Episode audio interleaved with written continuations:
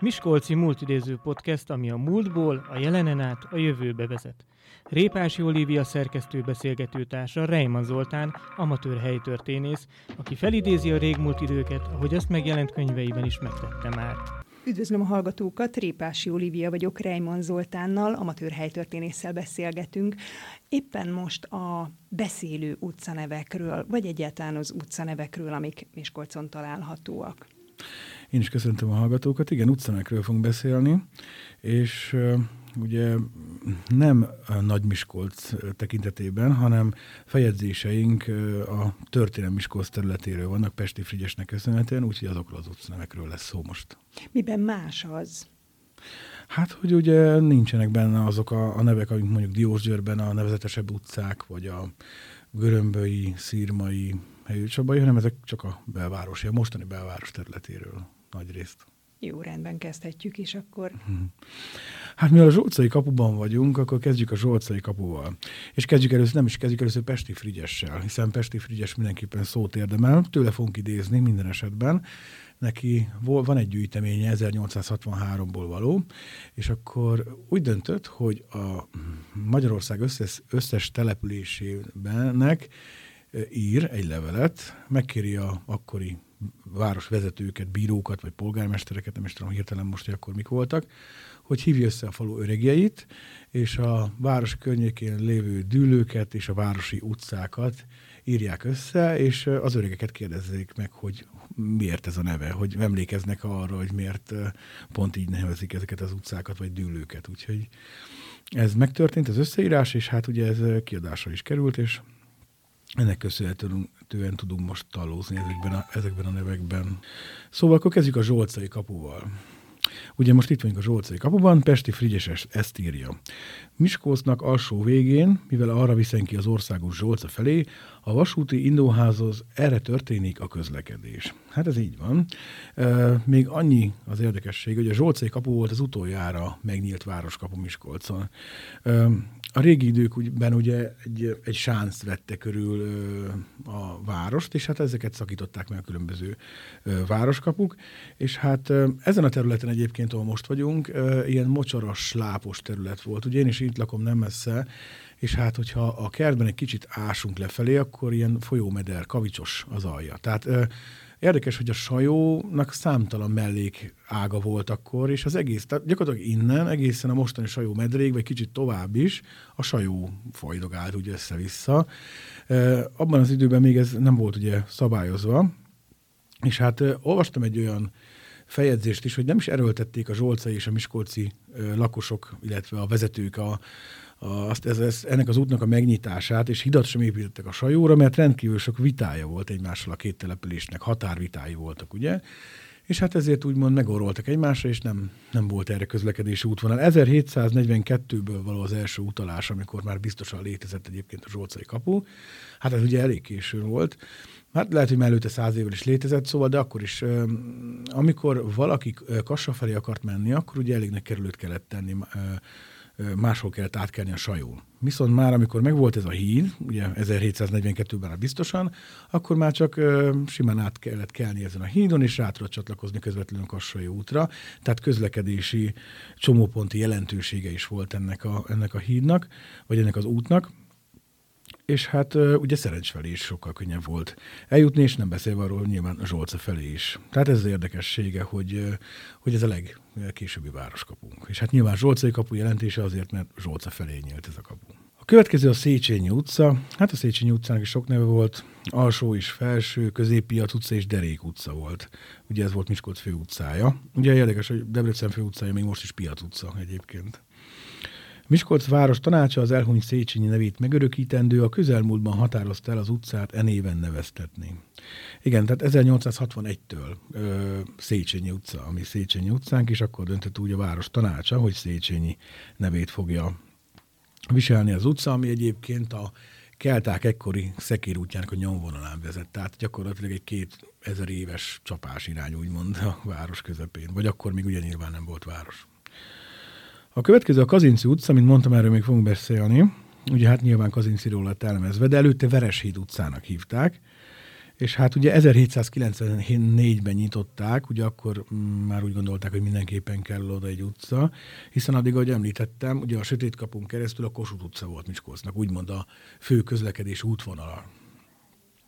És azért volt Vereshíd utca, mert a híd, ami ott volt, aminek ugye az utódjának a, a, pillérei még most is láthatóak, ugye érdekes, hogy a régi posta étterem és a, a nagy posta között van egy kis perem, ahogy kanyarodik a két utca, és ott van egy ilyen korlát, amit ugye sokan nem tudnak, hogy miért is van ott ez a korlát. Hát ez a korlát a régi Pecének, a hídjának a, a korlátja egyébként. Úgyhogy ez a híd volt veres, vörös festékkel volt lefestve, és ezért hívták Veres híd utcának egyébként ezt, a, ezt az utcát. A következő a Boldog Asszony utca, Deák utca, Dériné utca. Az ott lévő Boldog Asszonyról neveztetett az 1729. évben épült két tornyú minoriták díszes templomáról, Skolostoráról neveztetik. Hát kicsit más a valóság, mint amit Pesti Frigyes a papírra vetett. Ugye ez egy középkortól létező utcanév, ugye hát mivel központban van a városban, és hát ugye 1544-ben volt az a török csapás, amit említ, hogy leégették a, a Boldogasszony templomot, ez így is történt. Ugye ennek a romjai a mai Minorita templom alatt találhatóak. És hát utána nagy új, talán ez volt a Nagy Újváros utca, amit említettünk az előbb, illetve Nagy Boldogasszony utcaként emlegették. 1800, 1580 és 1702 között viszont a Zabari utca névre hallgatott, ez egy családnév volt. Miskolcon, és az 1820-as évektől, amikor felépült a, kö, a kö, első kőszínházunk, akkor Színház utcának nevezték.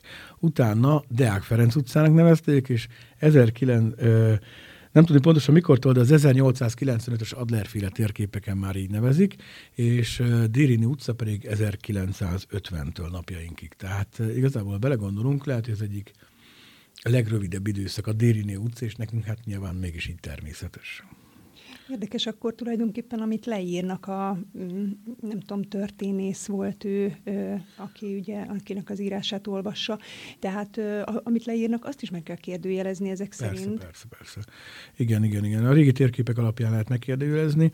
Hát mi már nem tudjuk megkérdezni az időseket, de hát ugye tudjuk, hogy mindenkinek ugye az emlékezete is más. Tehát annyi olyan eset van Miskolcon, amikor például ott volt a vájféle baleset, hogy volt tíz szemtanú, hogy hogy esett bele Vályi Péter abba a bizonyos kokilák közé, amikor a, nagy híres baleset volt a, a gyárban, a vasgyárban, és hát abból a tíz emberből hatféleképpen mondják el a történetet, tehát hogy egyszerűen nem lehet rekonstruálni. Tehát ezért sem lehet egy ilyen exakt dolog ez a, az idősekkel való beszélgetés, mert nyilván mindenkinek más az emlékezete, mindenkinek más mondott esetleg a szülei, vagy a nagyapja, úgyhogy persze ezeket meg lehet kérdőjelezni, de azért nagy részt azért, azért pontosak, de van, amit így utána tudunk nézni, és akkor meg tudjuk cáfolni. Tehát tulajdonképpen ők is tévedhetnek. Persze, persze.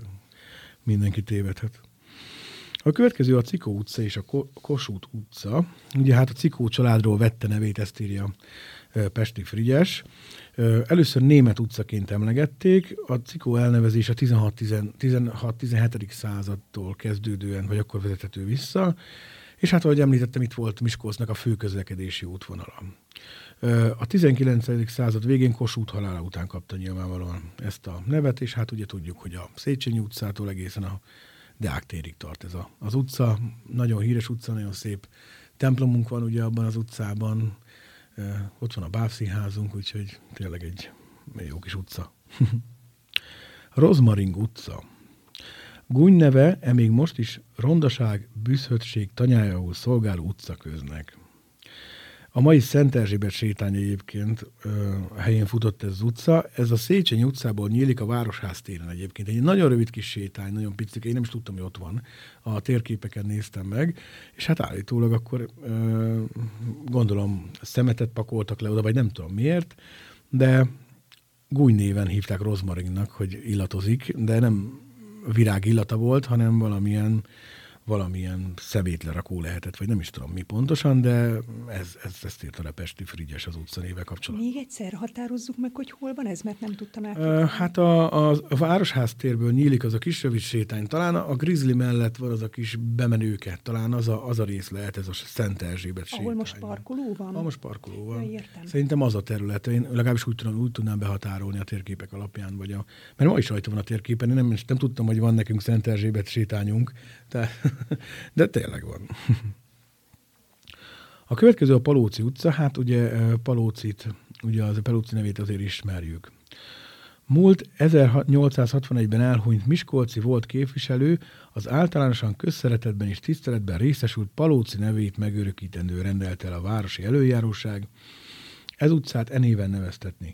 A régebb időben azonban az utcát többnyire ős, gyökeres, nemes, kádas család birván, kiknek utódai még most is élnek, enévről neveztetett. Tehát az egykori híres Miskolci Kádas család, akiről én nem tudok semmit egyébként, de biztosan nagyon híresek voltak. Róluk nevezték el az utcát, és hát utána kapta ugye Palóci Lászlóról a, a elnevezését. Milyen élmény lehetett az, amikor elveszi igen, és hogy... Az utca nevet. Igen, főleg úgy, hogy, hogy írja, hogy még a rokonai élnek, vagy a leszármazottak élnek, és akkor hát bocs, mostantól ugye más az utca neve. Eddig rólatok volt elnevezve, de hát most már Palóci. Lehet, hogy ők is hmm, hát nem hiszem, hogy nekik jól esett. Minden esetre lehet, hogy tisztelték Palóci, de attól még rossz lehetett persze. A következő a nyakvágó, mivel itten régenten vesztőhely volt.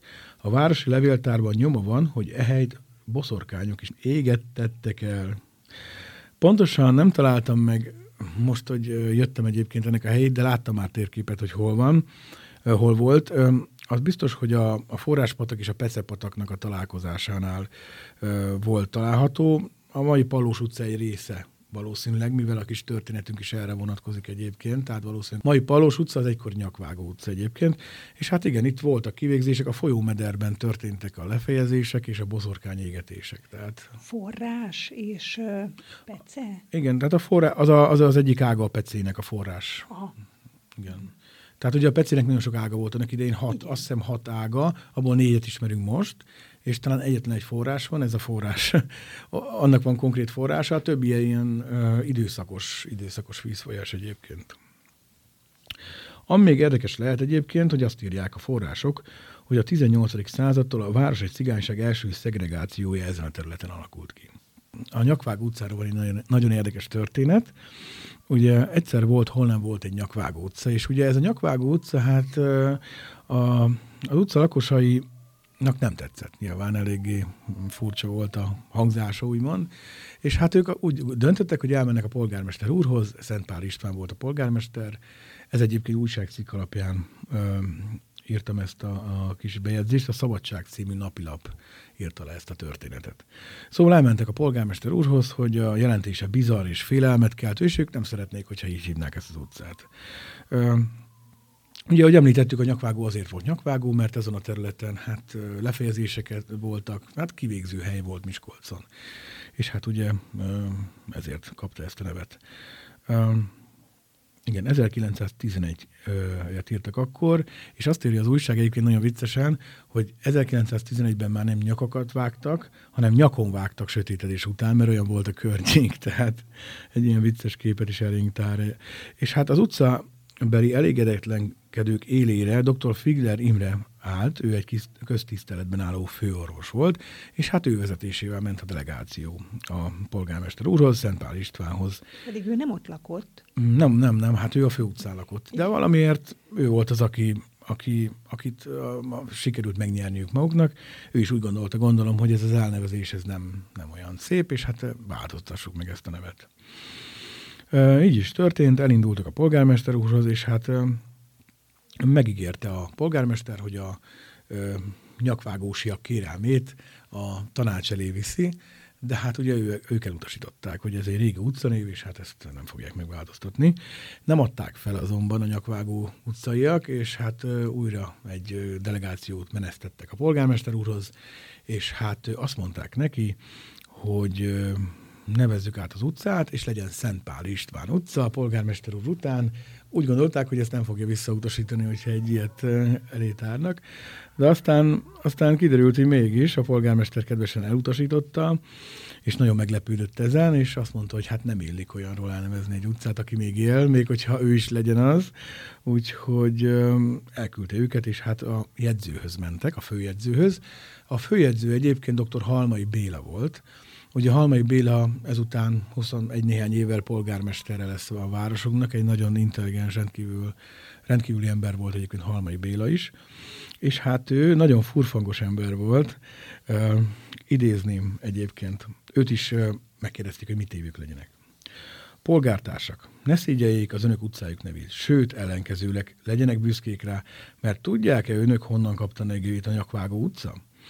1600 néhányban a török uralom alatt történt, hogy egy portyázó török az önök utcájába vetődött. Bement egy házba, és az otthon egyedül lévő menyecske ellen aljas merényletet követett el, illetőleg csak készült elkövetni, mert a derék magyar asszony abban a pillanatban, amikor Vénusz fogadja a neki szánt hódolatot, egy a pruszlikjába rejtett konyhakéssel levágta a gaztörök nyakát. Ezóta hívják Nyakvágó utcának a maguk utcáját. szóval ezt a történetet mondta el az utcabelieknek Halmai Béla, és ez akkor teljesen megváltozott a véleményük, és onnantól kezdve büszkék voltak arra, hogy az utca nyakvágó, hiszen hát egy ilyen hőstetet követett el az egyik lakosuk, ami ugye hát nyilván nem, nem megerősített történelmileg, tehát nem ezért volt nyakvágó utca, de az utcabelieknek a, a utcabéleket le tudta nyugtatni ezzel a történettel Halmai Béla, úgyhogy ekkor még visszakoztak. De aztán persze ö, nem maradt így az utca neve, hiszen később megint csak felvetődött. Ezután 1927-ben, de ekkor még a Nyíri Dániel városi levéltárnok elutasította ezt a változtatást ismét, majd 1928-ban már Pallos utcának nevezik, és akkor végre elérték a céljukat az, az ott lakók, és a nyakvágót ugye megváltoztatták. Hát kemény, 20 éves munka volt ez nekik, és ugye volt egy ilyen kis, nagyon érdekes kis epizód benne, ez a Halmai Béla féle furfang, és hát ugye ez is csillapította őket 11 néhány évig, de aztán ugye megint csak felmerült az, hogy jó lenne, hogyha ez a nyakvágó nem lenne nyakvágó, úgyhogy... A pallos valójában mit jelent? Hát, na ez is egy jó kérdés, mert uh, ugye van pallós vagy pallos. Tehát, uh, hogy most konkrétan a pallost, a lefejező pallost jelenti-e, de egyébként azt hiszem, hogy van egy, nem azt hiszem, nem biztos vagyok benne, hogy a Tóth Arnoldnak van a uh, egy ilyen helytörténetek is füzete, mert akkor, amikor én is írtam a Sejemrétről és a Vörös Martiról, akkor ő a Jókairól és a Tetemvárról írt ilyen kis füzetet, és abban le van írva ennek a pallos-pallosnak a ö, magyarázat, hogy miért is nem pallós, vagy miért is pallos, erre már pontosan emlékszem, de ha valaki erre rákeres, akkor, akkor, akkor ezt megtalálja ott. Egyébként abban a kis helytörténeti füzetben az is le van írva, hogy, hogy egy kicsit másképp történt ez, a, ez az átnevezés, viszont a helyi sajtó alapján meg így történt. Tehát, hogy most hogy most konkrétan tényleg hogy volt, hogy minek hatására nevezték át, és mikor, mikor, mikor az biztos. Tehát 28 az biztos, de ugye ebben a, a füzetkében nem szerepel ez a, ez a halmai féle történet sem. Úgyhogy ö, mindenki eldöntheti, melyik az, ami szerinte helytálló magyarázat. Tehát javaslom mindenképpen a Torta Arnoldnak ezt a kis füzetét elolvasni. Szerintem még a, a Háromkő Egyesületnél a Vejlik palotában még van belőle, hogyha valakit érdekel egyébként. Tulajdonképpen akkor sokat nem változott a név hangzásában, igen, de jelentésében nem. Hát ugye a pallos az lehet a, a ilyen, hogy is mondják azt, az ilyen kis, kis hogyha egy kis átfolyáson átmegyünk le, raknak egy ilyen fapallost, és azon átlépünk, vagy lehet a pallós, ami ugye lefejező. Tehát igazából csak az a hosszú vagy milyen érdekes a magyar nyelv, hogyha a hosszú vagy a rövid ó tulajdonképpen mennyit változtat rajta. Igen. Miért volt, miért ragaszkodtak ön szerint ahhoz, hogy ne, vált, hogy ne legyen megváltoztatva ez a név? Most hát, annyira akarták? Hát ugye olvashattuk, hogy a levéltáros volt, aki ragaszkodott hozzá, a történelmi emlékek, tehát hogy nem akarták megváltoztatni egy ilyen történelmi utcanévnek a nevét. Tehát nyakvágó gondolom már nyakvágó volt előtte 600 évig, vagy 500 évig, vagy 400 évig, és hát úgy volt vele a levéltáros, vagy lehet, hogy a, a városvezetők is, hogy már pedig ez egy ilyen, egy ilyen hozzánk tartozó történelmi név, annak ellenére, hogy bizarr jelentése van, Szerintem ezért ragaszkodtak hozzá. Ez abból a szempontból érdekes, hogy ugye a Kádas utcát meg megváltoztatták. Azt meg rögtön. Nagyon sok igen, igen, igen. átmegy ez, tehát... Biztos, hogy igen, igen. Mondjuk lehet, hogy akkor máshogy gondolkodott a városvezetés. Akkor ugye az 1861-ben volt, ez meg 1911-ben, meg 27-ben, ahogy említettük, akkor volt a Nyiri Dániel levéltáros. Hát, igen, érdekes. Van, amikor ragaszkodnak hozzá, van, amikor nem. Ez is a akkori regnáló városvezetés döntése volt. Tény, hogy Halmai abszolút lojális volt a polgármesterrel ö, kapcsolatban, és ö, ezért döntött ilyen bölcsen, hogy valami történetet kitalál, igen, hogy igen. megnyugtassa a lakókat. Igen, ez érdekes történet. Köszönöm szépen a beszélgetést. Én is köszönöm.